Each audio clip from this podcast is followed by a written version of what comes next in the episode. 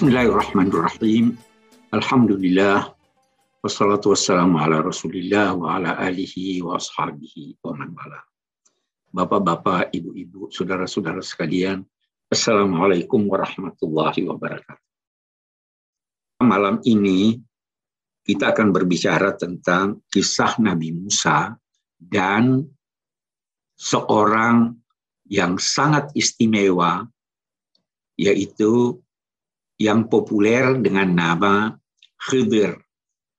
Kisah ini bermula perintah Allah kepada Nabi Musa untuk pergi ke suatu tempat guna memperoleh pengetahuan sekaligus meluruskan kekeliruannya. Allah Subhanahu wa taala memerintahkannya pergilah ke tempat pertemuan dua laut di sana kamu akan bertemu dengan seseorang dari hamba kami. Maka Nabi Musa begitu dapat perintah ini, beliau berangkat. Maka Nabi Musa berkata ketika menemui orang itu, bolehkah saya mengikutimu agar supaya engkau mengajar aku yang menjadikan aku memperoleh petunjuk petunjuk tentang kebenaran maka kata eh, eh, eh, Khidir, kamu tidak akan mampu ikut saya. Karena kamu tidak mengetahui apa yang saya lakukan. Kamu tidak bisa sabar. Ilmumu itu ilmu syariah.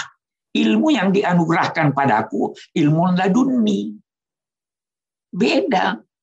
Jadi kamu tidak sabar. Nah, kata Nabi Musa apa? saya ikut, saya akan sabar, saya tidak akan melanggar. Oke, baik. Berangkat mereka sewa perahu milik orang-orang tertentu. Di tengah jalan, Khidir membocorkan perahu.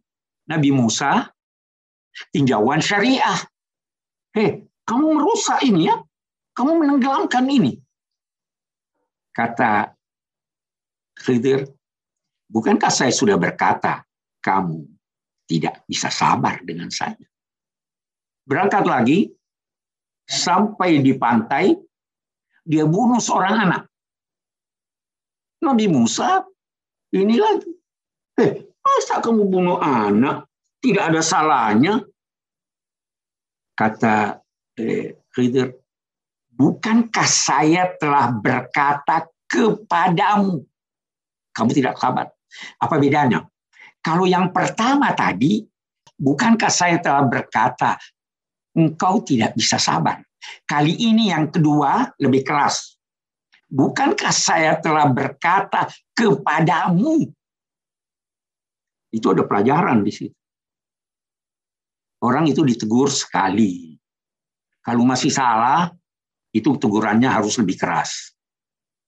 Nabi bersabda, seorang mukmin tidak akan terperosok dalam lubang yang sama dua kali. Yang ketiga, masuk di suatu perkampungan.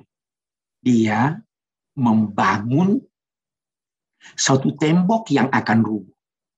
Tapi penduduknya sebelum dia bangun tembok itu tidak mau memberi mereka makan. Ini bekal sudah habis.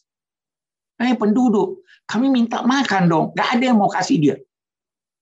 Khidir jalan, dia lihat ada tembok yang mau rubuh. Dia bangun tembok itu. Ah, Musa tidak sabar lagi. Mestinya kita minta upah bangun tembok ini untuk kita makan.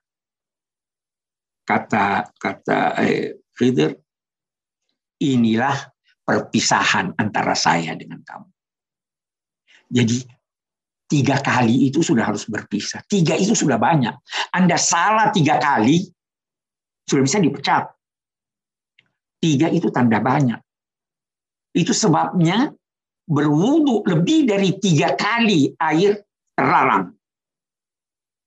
Itu sebabnya perceraian masih ditoleransi yang pertama dan kedua. Yang ketiga, no. Tidak ada jalan. Begitulah ini. Tiga itu sudah banyak. Jangan salah. Kesalahan yang sama tiga kali. Baru dia katakan, mari saya akan menceritakan kepadamu apa latar belakang dari sikap saya ini. Sikap saya itu saya lakukan atas perintah Allah. Nah, jadi ada langsung nih, ilmu langsung. Ilmu laduni. Memang kamu benar, tapi kamu harus, kamu sudah janji saya tidak akan bertanya. Itu perahu saya bocorkan karena di pantai sana sudah ada petugas-petugas kerajaan yang menyita semua perahu yang baik. Kalau yang tidak baik, dia tidak sita. Maka saya membocorkan ini supaya kalau sampai di sana dilihat, oh ini perahu tidak tidak ini lagi, sehingga tidak diambil. Konon ada riwayat, walaupun tidak disebut di dalam Al-Quran, tapi di riwayat-riwayat dikatakan waktu eh, eh, eh, dia bocorkan perahu itu datang seekor burung meneguk setetes air dari laut itu. Terus Khidir berkata ilmumu dan ilmuku dibanding dengan ilmu Tuhan tidak sebanyak apa yang dicicipi oleh burung ini kita punya ilmu itu sedikit sekali jangan pernah angkuh apa kesimpulan di sini kalau kita mau kaitkan dengan syariah? Kesimpulannya adalah kita kalau terpaksa melakukan sesuatu yang merugikan tetapi demi mencapai sesuatu yang besar dan menguntungkan atau menghindarkan sesuatu yang lebih buruk, maka itu boleh. Kita boleh merusak sedikit perahu itu demi orang-orang miskin, demi orang-orang yang membutuhkan sehingga tidak dirampas perahunya sehingga dia bisa bekerja dengan baik dan benar. Walaupun dengan melakukan kerugian sedikit demi mencapai atau menghindarkan kerugian yang banyak. Karena itu dalam rumus syariah menghindarkan keburukan lebih utama daripada mendatangkan manfaat yang kedua Adapun anak itu saya bunuh karena orang tuanya itu baik, beriman, tapi kalau dia besar, dia akan mengganggu orang tuanya, bahkan bisa mengantarnya untuk melakukan kekufuran kepada Allah. Maka saya diperintah Allah, bunuh dia, supaya dia tidak mengganggu orang tua. Yang ketiga, Adapun tembok ini itu saya bangun karena di bawah tembok itu ada harta karun yang ditanam oleh orang tuanya untuk anaknya. Kalau dia rubuh, harta karunnya bisa ditemukan orang sehingga anaknya tidak dapat. Maka saya bangun. Saya ingin berhenti lagi melihat kalimat-kalimat yang digunakan oleh Khidir. Setiap kalimat dalam Al-Quran itu ada makna di balik kalimat itu. Mari kita perhatikan. Sewaktu dia ingin merusak perahu, dia berkata, saya hendak merusaknya. Tetapi waktu dia bangun tembok, dia berkata, Tuhanmu ingin agar anak itu mendapat harta. Kenapa dia berkata saya ingin merusak? Dan kenapa dia berkata Tuhanmu ingin? Jangan pernah menisbahkan sesuatu yang buruk pada Tuhan. Walaupun diperintah, tapi jangan berkata, eh, itu. tidak ada yang buruk dari Tuhan. Itu sebabnya waktu pembunuhan anak, dia katakan kami keburukan pembunuhan di mata eh, itu lontarkan pada saya. Tetapi kebaikan di balik itu lontarkan pada Tuhan. Maka dia berkata kami. Kalau di sana dia berkata aku.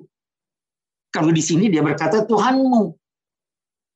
Nah, eh, harta anak ini Allah ingin agar dia memperolehnya. Apa makna di balik itu? Kebaikan orang tua yang soleh bisa menjadi sebab anugerah Tuhan pada anak. Ya kan orang tuanya ini kan soleh. Orang tuanya ini. Ini anaknya bagaimana nih? Karena orang tuanya berbuat kesalehan, maka dijaga hartanya supaya anaknya dapat. Yang terakhir saya mau bicara sedikit tentang eh, ilmu laduni. Eh begini, banyak orang yang tidak percaya ini apa itu ilmu itu kita ini. Saya katakan begini, eh, ilmu itu Anda bisa peroleh dengan usaha Anda. Anda bisa tanya saya, tinggal di mana, berapa anaknya, apa kerjanya. Itu usaha Anda bertanya. Tapi saya juga bisa tanpa Anda tanya, saya berkata, oh saya ini tinggal di Jakarta, anak saya ada lima. Itu namanya saya yang memberitahu Anda. Ilmu itu begitu. Ada yang Anda usahakan, ada yang dianugerahkan Tuhan, disampaikan Tuhan kepada Anda. Komet Heli itu kita tidak lihat. Karena dia datang setiap 75 tahun. Tapi dia ada. Yang lihat itulah yang memberitahu kita. Nah, begitu ilmu. Itu sebabnya Iqra bismi rabbikal ladzi khalaq khalaqal insana min 'alaq Iqra wa rabbukal akram alladzi 'allama bil qalam allamal insana malam ya'lam. Dua macam ilmu. Ilmu yang diperoleh dengan alat, ada lagi ilmu yang tidak diperoleh dengan alat. Ilmu itu namanya ilmu dalam kehidupan keseharian kita itu terjadi. Tapi dalam bentuk yang sangat kecil. Mari kita ambil contoh. Pernah mimpi. Benar mimpinya. Siapa yang beritahu Anda? Mimpi giginya copot. Apa maknanya? Mahasiswa mimpi mau naik uh, uh, kereta, ketinggalan kereta. Mimpi oleh Rasul dikatakan mimpi yang benar itu sebahagian kecil dari wahyu Tuhan. Rasul mimpi sebelum dijadikan rasul enam bulan berturut-turut selalu apa yang dimimpikannya hadir. Beliau mendapat wahyu selama 23 tahun. Karena itu mimpi yang benar seperempat puluh enam dari wahyu. Ada lagi, kita lihat. Ada yang dinamai telepati. Dalam dalam kehidupan sehari-hari pun eh, kita kita bisa lihat dalam bentuk kecil. Suami istri yang saling mencintai. Ibu yang cinta anaknya yang jauh. Bisa merasakan apa yang dirasakan oleh anaknya itu contoh-contoh dari telepati. Dan siapa yang beritahu Anda? Itu ilmu laduni. Kita bisa memperoleh itu bukan melalui nalar, tetapi melalui pencerahan kalbu. Mengapa informasi tentang kebenaran itu bisa ditemukan melalui mimpi? Karena ketika kita tidur, hubungan kita dengan debu tanah hampir tidak ada jauhkanlah diri Anda dari debu tanah yang kotor. Niscaya jiwa Anda akan jernih, cermin Anda akan eh, sangat jelas, sehingga dapat memantulkan pengetahuan-pengetahuan yang tidak pernah Anda duga. Itu sekian banyak, sekian banyak. Bukan hanya ulama Islam, sekian banyak orang yang menemukan hakikat-hakikat ilmiah orang namakan kebetulan. Padahal tidak kebetulan. Itulah yang dinamai ilham. Pemberitahuan Tuhan kepada seseorang sesuatu yang benar yang tingkatnya tidak sejelas wahyu. Newton menemukan daya tarik bumi. Lihat itu ada apel jatuh. Eh, ini kenapa begini? itu dalam agama dinamai ilham. Nah, Nabi Khidir ini memperoleh itu. Miladunna ilma. Yang bisa jadi beda dengan syariatnya Nabi Musa. Beda. Syariat itu menetapkan hukum berdasar kenyataan. Kalau agama itu eh, kenyataan, tetapi Anda bisa mencari indikator-indikatornya. Kalau indikator itu ada, Anda bisa menetapkan hukum. Eh, saya kira itu, eh, eh, saya tidak ingin berpanjang-panjang. Wassalamualaikum warahmatullahi wabarakatuh.